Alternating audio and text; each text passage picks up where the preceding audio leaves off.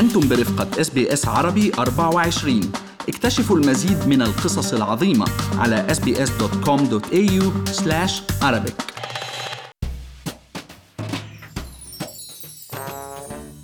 كشف رئيس الوزراء عن جزء من خطته الجديدة يلي سماها جوب ميكر لمعاودة النهوض بالاقتصاد الأسترالي بعد الأزمة الكبيرة اللي خلفها وباء كورونا. وبحسب موريسون فإن الحكومة رح تدرس مناحي عدة من الاقتصاد الأسترالي، منها الصناعة والنظام الضريبي، نظام الهجرة، نظام التدريب والتعليم المهني والعلاقات الصناعية. وقال إنه التعليم المهني والعلاقات الصناعية بشكله الأولوية للحكومة وإنهم بحاجة لعملية إصلاح شامل.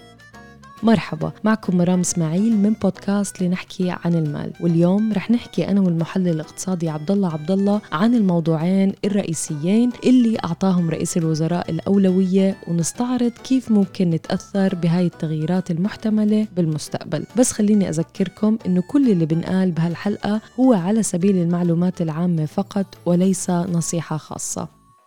عبدالله، بصراحة الحكومة عملت اللي عليها بالفترة الصعبة اللي مرقنا فيها، وحاولت جاهدة لتنشط الاقتصاد وتطلعوا من غرفة العناية الفائقة مثل ما وصف الوضع رئيس الوزراء طبعا حاليا، وأنه لابد بالمرحلة القادمة من إعادة هيكلة العديد من مناحي الاقتصاد الأسترالي، وأولوياته طبعا اللي حددها هن العلاقات الصناعية ومسألة التدريب المهني. قبل ما ندخل بالتفاصيل عبدالله، يا ريت تقولنا شو رأيك باللي سمعته من موريسون.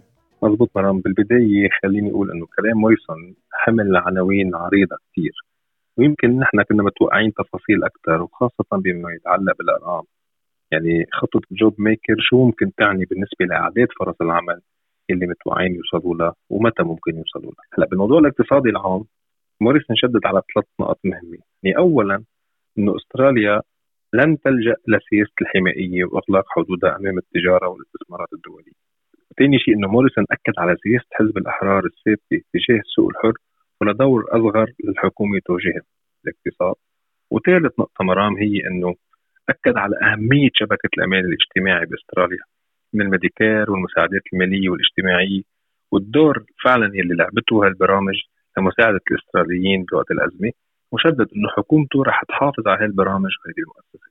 طيب عبدالله، شفنا المحللين طبعا يعني تهافتوا لحتى يحطوا وجهات نظرهم على الوضع وعلى تصريحات رئيس الوزراء، وعم بيقولوا انه هذا الكلام بقع تحت مظلة شبكة الامان الاجتماعي. يعني ممكن دفعة الجوب سيكر تبقى على حالها بعد شهر سبتمبر، وانه يبدو انهم ما رح يرجعوا الدفعة للمستوى القديم اللي كانت عليه قبل كورونا، يعني $40 يوميا. مضبوط، هذا احتمال وارد جدا رغم انه موريسون ما اكد عليه، ولكن المعروف أنه برنامجي جوب سيكر والجوب كيبر المعدل تم وضعهم بالاتفاق مع ممثلي الاتحادات العمالية، ويمكن موريسون حابب يكفي بهذا المسار الإيجابي مع الاتحادات، وخاصة أنه بحاجة للتفاوض معهم بموضوع تطوير العلاقات الصناعية.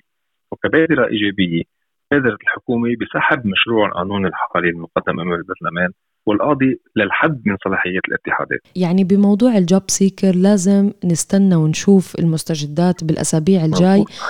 بس بخصوص العلاقات الصناعية اللي هي Industrial Relations، خلينا نوضح للمستمعين أنه هي العلاقات اللي بتحكم القوانين المتعلقة بالعمل بعلاقات أصحاب العمل مع العمال والموظفين. يعني رئيس الوزراء قال أنه يجب إعادة النظر بهاي القوانين، بس هل هذا الإشي بيعني حقوق أقل أو أكثر للموظفين؟ سؤال مهم رام. رئيس الوزراء ذكر أن الحكومة حتنظم ورش عمل بين ممثلي الشركات وممثلي اتحادات العمالية، وهي المفاوضات رح تكون صعبة. المعروف سياسيا مرام أنه حزب الأحرار أقرب لرجال الأعمال، في حين أنه حزب العمال لدرجة كبيرة مرتبط باتحادات النقابات. يعني هاي المفاوضات أكيد رح تاخد منحى سياسي، ولهلأ مش معروف شو رح تكون نتيجتها. هلا من المواضيع الأساسية المطروحة للبحث رح تكون عقود العمل بين الشركات والموظف، والمعروفة بالانتربرايز اجريمنتس، واللي بيحميها قانون العمل الصادر عام 2009 Fair Work Act 2009. وطبعا بتشمل مواضيع متعلقة بالعمل مثل موضوع الأجور وعدد ساعات العمل والإجازات المدفوعة مثل الإجازة السنوية والكيرير ليف وتعويضات إنهاء الخدمات اللي هي Redundancy Pay وغيرها. مضبوطة، ونحن كنا حكينا بحلقات سابقة عن التغيرات اللي أصابت طريقة أداء العمل مرام، ودعينا لتطوير هالقوانين ذات الصلة بحيث أنه سيتاخد بعين الأعتبار هذا التغير. وأكيد الأشغال الثانية يلي خلقت مؤخراً والمعروف بالليك ايكونومي أو الاقتصاد عند الطلب، ولكن من ناحيتهم ممثلين الشركات وأصحاب الأعمال صار لهم فترة بيطالبوا بإدخال بعض التعديلات على القانون بحجة إنه القوانين الحالية كتير صارمة وبتعطي حقوق كتير كبيرة للعمال، مما بيأثر على الإنتاجية العامة. يعني برأيهم الموظف ممكن يتكاسل أكثر لأنه بيعرف إنه من الصعب لصاحب العمل صرف من العمل بسهولة. من وجهة نظر أصحاب الشركات النمو الاقتصادي بحاجة لقوانين عمل محدثة بتراعي مصالحهم أكثر. أما من وجهة نظري أنا وعم بحكيك كصاحب عمل فإنه حقوق العمال مقدسة، وهي نتيجة نضال سنوات لاتحادات ونقابات العمال، وأي تعديل فيها لازم يكون مدروس جدا وياخد بعين الاعتبار مصالح العمال الحالية والمستقبلية. ومثل ما قلنا قايلين قبل أكيد لازم نطور هالقوانين تتناسب العصر، ولكن مع عدم الماس بالحقوق الأساسية. بدنا نستنى لنعرف أكثر عن هذا الموضوع، وإحنا بالبودكاست رح نتابع يعني كل المستجدات لنخلي المستمعين على دراية دايمة بشو عم بيصير، ونحاول يعني نعرف ونحلل أكثر لوين رح نوصل. بس بالانتقال للموضوع الثاني، عبدالله قال موريسون إنه الحكومة رح تعيد النظر بمسألة تمويل قطاع التعليم المهني، واللي بحسب الاتفاقية الوطنية لتطوير المهارات واليد العاملة تدفع الحكومة الفيدرالية لحكومات الولايات $1.5 مليار سنويا لتمويل هذا البرنامج، ولكن حكومات الولايات هن اللي بحطوا البرامج وبقرروا أي كورس أو أي برنامج يدعموه أو حتى يقدموه مجانا عبر الفيت اللي بتقدم المنح والقروض لطلاب التيف. طبعا بحسب موريسون لازم تم إعادة النظر بهذا الموضوع أو الطريقة اللي بيتم اتخاذ القرار على أساسها.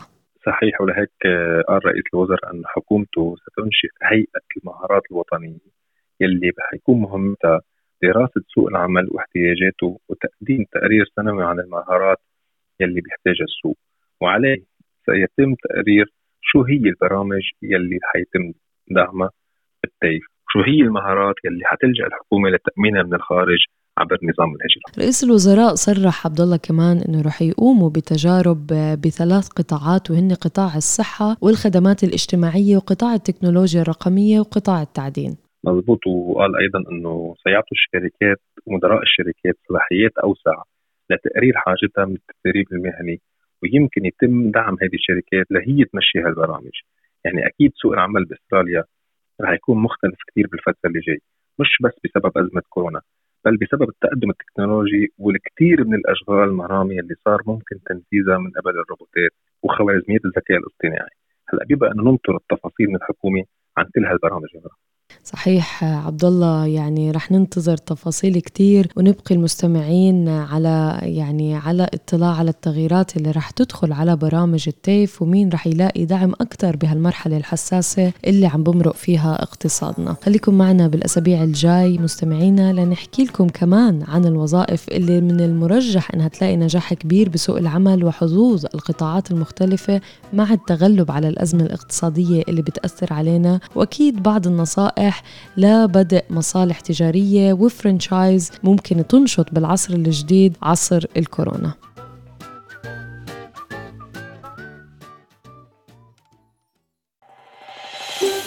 هل تريدون الاستماع إلى المزيد من هذه القصص؟ استمعوا من خلال أبل بودكاست، جوجل بودكاست، سبوتيفاي أو من أينما تحصلون على البودكاست.